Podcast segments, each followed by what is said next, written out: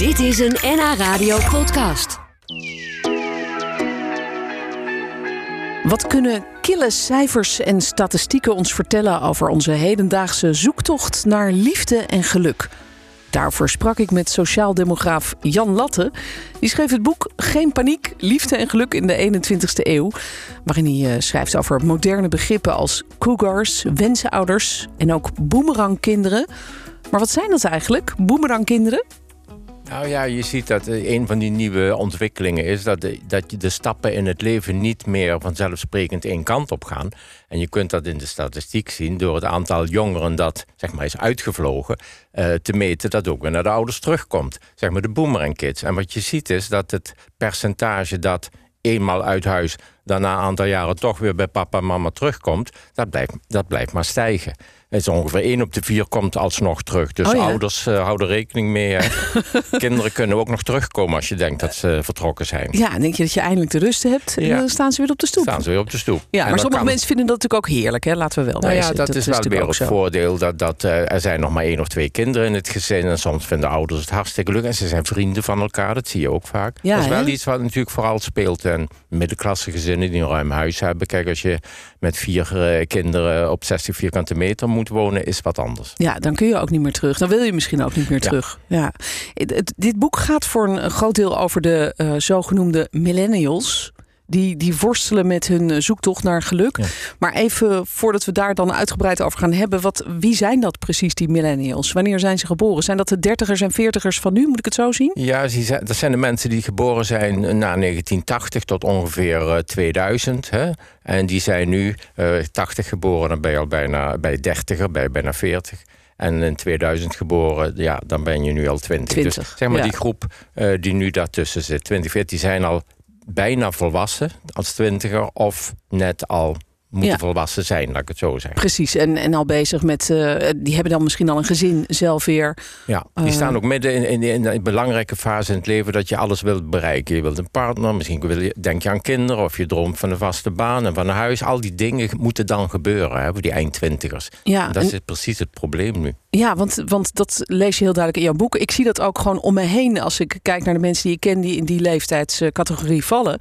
Eh, er is, wordt een hoop geworsteld. Eh, want aan de ene kant eh, moeten ze veel, willen ze veel, de druk is enorm, ze Ja. moeten presteren en alles tegelijk. En tegelijkertijd, eh, Ja, ja, nou ja, ze moeten, ze willen veel. Dat, we zijn opgegroeid in die tijd dat ook geleerd werd aan de kinderen. Hè, van ja, je moet je eigen keuzes maken en wat je wilt, dat kan ook. Dus het is een beetje van, er zijn geen beperkingen in wat je wenst. Je moet gewoon kiezen en doen. Nou ja, die generatie is nu groot, volwassen. En die ontdekt dat de wereld toch wat, wat meer drempels opgooit. En dat je niet zomaar alles te kiezen hebt. Want ja, je kunt het wel willen, maar soms is het er niet. Denk aan de woning. Ja. Denk aan, aan een leuke partner. Je kunt zo zien dat iedereen altijd maar aan het zoeken is en dan is het weer uit. Dus het is geen kwestie van kiezen. Nee. Het is een kwestie van eh, ja, leven met een ander, een ander denken, een, een team worden, dat soort zaken. Ja, ja, een andere instelling misschien. Eh, maar je hoort dus ook veel dat, dat die, die ik, ik noem ze jongeren, maar het zijn dus ja, twintigers tot de dertig, veertigers. Eh, dertigers, ja, ik ja, fout. twintigers, dertigers. Ja. Dat ze eh, veel eh, psychische problemen hebben. Worstelen met burn-outs bijvoorbeeld. Heel veel burn-outs onder de, deze jongeren. Dat- waar, waar komt dat dan door? Nou ja, dat is toch die disbalans tussen die hoge verwachtingen dat alles zomaar kan. Dat je die idealen heel makkelijk kunt bereiken. En dan blijken er toch eh, teleurstellingen te zijn. Hè? En dat zijn, is die generatie eigenlijk niet gewend, teleurstellingen. Want Nee. ze hadden van hun ouders geleerd. Dan zeg ik het gechargeerd natuurlijk. Maar ze hadden geleerd van... nee, wat jij wilt, jij gaat voor. Hè? Het is Ja. eh, het ik-tijdperk, zal ik maar zeggen. De selfie. Jij bepaalt, het leven moet leuk zijn... En anders, ja, dan sla je het gewoon over. Maar wat, wat nu is, in deze samen, als ze nu, nu ouder zijn... en nu merk je dat je niet zomaar alles kunt kiezen. En dat stelt hevig teleur voor sommigen. Die zijn toch niet genoeg weerbaar. Het cijfer van de CBS nog eh, vorige week, of de week daarvoor... maar in elk geval een kwart van de 18 tot 25-jarigen is mentaal ongezond. Een enorm aantal. Ja. Een kwart. Dus die klagen over hun psychische toestand. Ehm, en dan te bedenken dat juist de generatie is ja, die kan doorleren als ze het willen. Ja, Eh, ze, dat is het gekke. Hè? Ze, hebben, ze zijn opgegroeid in welvaart over het algemeen. Hè? We zijn natuurlijk enorm aan het eh, generaliseren. relativeren. Ja, ja. Maar deze generatie is opgegroeid in welvaart. Ze hadden alles, ze konden alles, ze mochten alles. Ze hadden over het algemeen ouders die goed nadachten over de opvoeding. Die namelijk hun kinderen heel Ja. positief hebben gestimuleerd. Van joh, eh, wij geloven in jou, we hebben vertrouwen in jou. Die tekeningen zijn allemaal prachtig. Maar En- één dingetje hebben ze misschien vergeten in die opvoeding, ook de ouders. Leren dat je bij alle keuzes die je hebt, dat je ook leert jezelf een beetje streng voor jezelf te zijn. Er is niemand meer streng voor die generatie geweest. Niet op school, niet de ouders. Hè. Er is niks, strengheid was er niet. Er waren zelfs geen conducteuren op de tram, zal ik maar zeggen. We wa- eh, de samenleving is dat vergeten. En nu is zo'n generatie opgegroeid waarvan sommigen, ook niet allemaal, maar sommigen die strengheid voor zichzelf ook niet meer hebben. Dus die hebben geen grenzen. Ja, en dan gaat het mis. Want je moet voor jezelf streng zijn als de samenleving minder streng is. Dat Ja. is daar moet een balans in zijn. Ja, ja, en het is natuurlijk heel lastig als jij je hele leven al, altijd de wind mee hebt gehad en gehoord hebt, alles kan. Alles kan. En dan kom je in het echte leven. Ja. En dan is het eigenlijk nog best wel moeilijk om een studie af te ronden, misschien. Of een partner te vinden. Of een huis te vinden. Dat zijn natuurlijk ook allemaal wel worstelingen. En toen kregen ze ook nog de coronapandemie over zich heen. De- want het is ook een generatie die is opgegroeid zonder oorlog. Zonder, hè, wat dat betreft, eh, natuurlijk toch in een gelukkige omstandigheid. Maar Gelukkig en, en om te genieten. Die is echt opgegroeid om van het leven te Ja. genieten. Dat was de boodschap die ze meekregen. Ja, En dan ga je maar eens na. En ineens, dat was ook, dat zie je ook in de kranten, wat was het grote euvel? Ja, we kunnen niet naar een festival, hoorde je altijd. ja. Ik denk, ja, de festival staat voor dat genieten. Drie dagen genieten achter elkaar, daar betaal je dan voor. Consumptie genieten is dat een beetje. En eh, dat was de grote teleurstelling. Terwijl je net zo goed kunt denken, nou, als je wat andere dingen kunt doen, als je goed kunt zijn voor de medemensen, ga dan met een bejaarde wandelen, kun je ook gelukkig worden. Maar nee, Ja. het moest genieten zijn op een festival. ja. En Dat heeft je- deze generatie echt meegekregen met de paplepel maar, maar eigenlijk. veel te, dat is dan weer te starre interpretatie van wat is geluk, wat is genieten. Hè? Dus consumptief genieten, dat, dat is het natuurlijk niet. eh, want Nou. het festival werd van één dag drie dagen. En als er geen corona was geweest, was het waarschijnlijk zeven dagen geworden. Ja, het is nooit genoeg, zeggen we dan. nou ja, dat, Ja. dat, dat is, Ja. dat- in die val trap je. Hè? Het is een vorm van obesitas, zou ik bijna zeggen. Ja, maar, nu, dan- maar nu, zoals je het nu zegt, klinkt het bijna als een verwijt naar deze generatie. Maar dit boek is juist eigenlijk meer een hart onder de riem, vind ik. Ja, Want ik het wil is, niet verwijten, Nee. dat klinkt misschien zo. Maar het verwijt is in, in zoverre dat je zegt... nou, denk nou na, je moet streng zijn voor jezelf. Je kunt het Ja. niet aan de, aan de jongeren zelf verwijten, zeker niet. Het is, daarom zeg ik, het vaak de tijdgeest. Het is de hele samenleving. We hebben het niet door eh, hoe die zich ontwikkelt. Maar dit zijn wel de consequenties. Ja, we praten zo nog even verder over jouw eh, boek. Want je geeft ook wat praktische tips. En eh, dat is misschien wel leuk voor de mensen die zitten te luisteren. Die denken, nou, ik zit zelf in een situatie dat ik inderdaad het eigenlijk allemaal... hè, met de keuzestress die we hebben en alles wat er kan. Met een boomerangkit waarvan de Ja. relatie net uit is... en die Precies. mentaal zich belabberd voelt. En dan zit je als ouder. Dus Ja. het boek is ook voor de ouders, hè? Uiteraard. Eh, er is best, denk ik, wat eh, stress bij, eh, bij die jongere generaties. Die denken, hoe, hoe moet ik mijn leven opbouwen? Wa- waarom ben je eigenlijk zo begaan met deze generaties of deze groep? Nou ja, kijk, in abstracte zin zie ik het in de cijfers van de ene mislukte relatie naar de andere. Het zijn enorme aantallen.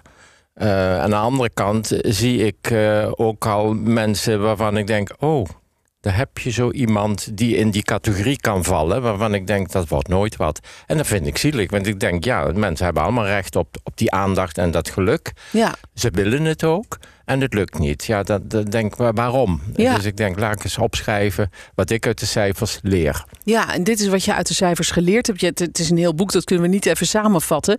Maar wat ik mo- wel mooi vi- vind, het boek heet Geen Paniek.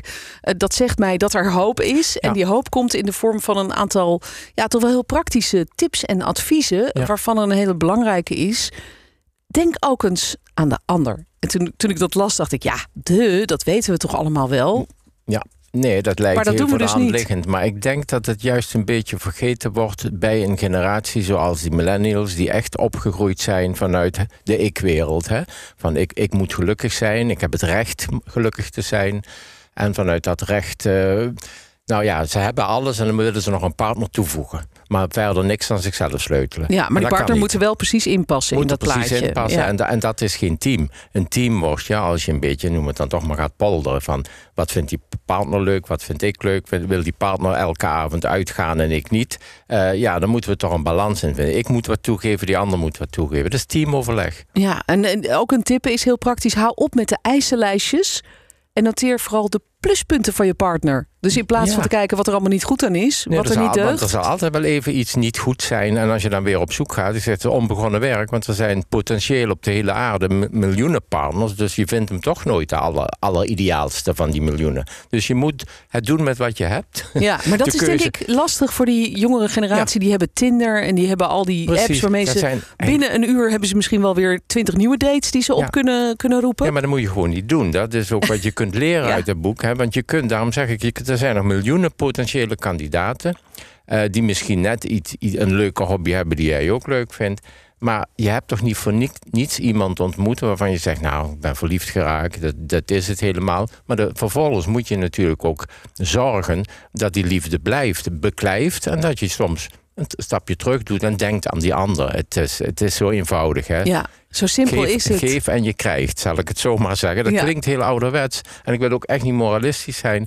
Maar daarom heb ik in die tips heb ik ook, eh, heb ik het zakelijk aangepakt. Denk, dan begrijpen mensen het. Want ik denk op, je, op het werk ook. Dan heb je ook teamoverleg met, met, met je chef. En er wordt ook gezegd van, nou ja, wat kan beter, wat kan niet beter. Ik denk, doe dat nou eens thuis met je partner regelmatig. Vergeet dat Ja, niet. een soort En- voortgangsoverleg. je dat. Een soort eh, functioneringsgesprek. Ja, en met opzet zo benoemen. En ook doe net of, of je van de bank. eh, wees niet bang om zakelijke dingen goed te regelen. Juist om de romantiek te bewaren. Ja. Die financiën moeten de romantiek niet doorkruisen. Dus wees ook zakelijk. Ja, mooie tips. Die staan dus allemaal in jouw boek met eh, ja, ook heel veel ja, eigenlijk analyses van, eh, van, eh, op basis van de cijfers over hoe het eigenlijk nu gaat met de zoektocht naar liefde en geluk, vooral bij millennials. Ja. En, En- nog één dingetje Ja. dat ik graag zeggen. Kijk, het boek geeft ook aan. We moeten ook heel gelukkig zijn met het feit dat we heel veel te kiezen hebben. We kunnen Precies. heel veel kiezen, maar maken ook iets moois van. Ja, het is een, een rijkdom, maar het is een rijkdom waar je wel mee om moet kunnen gaan.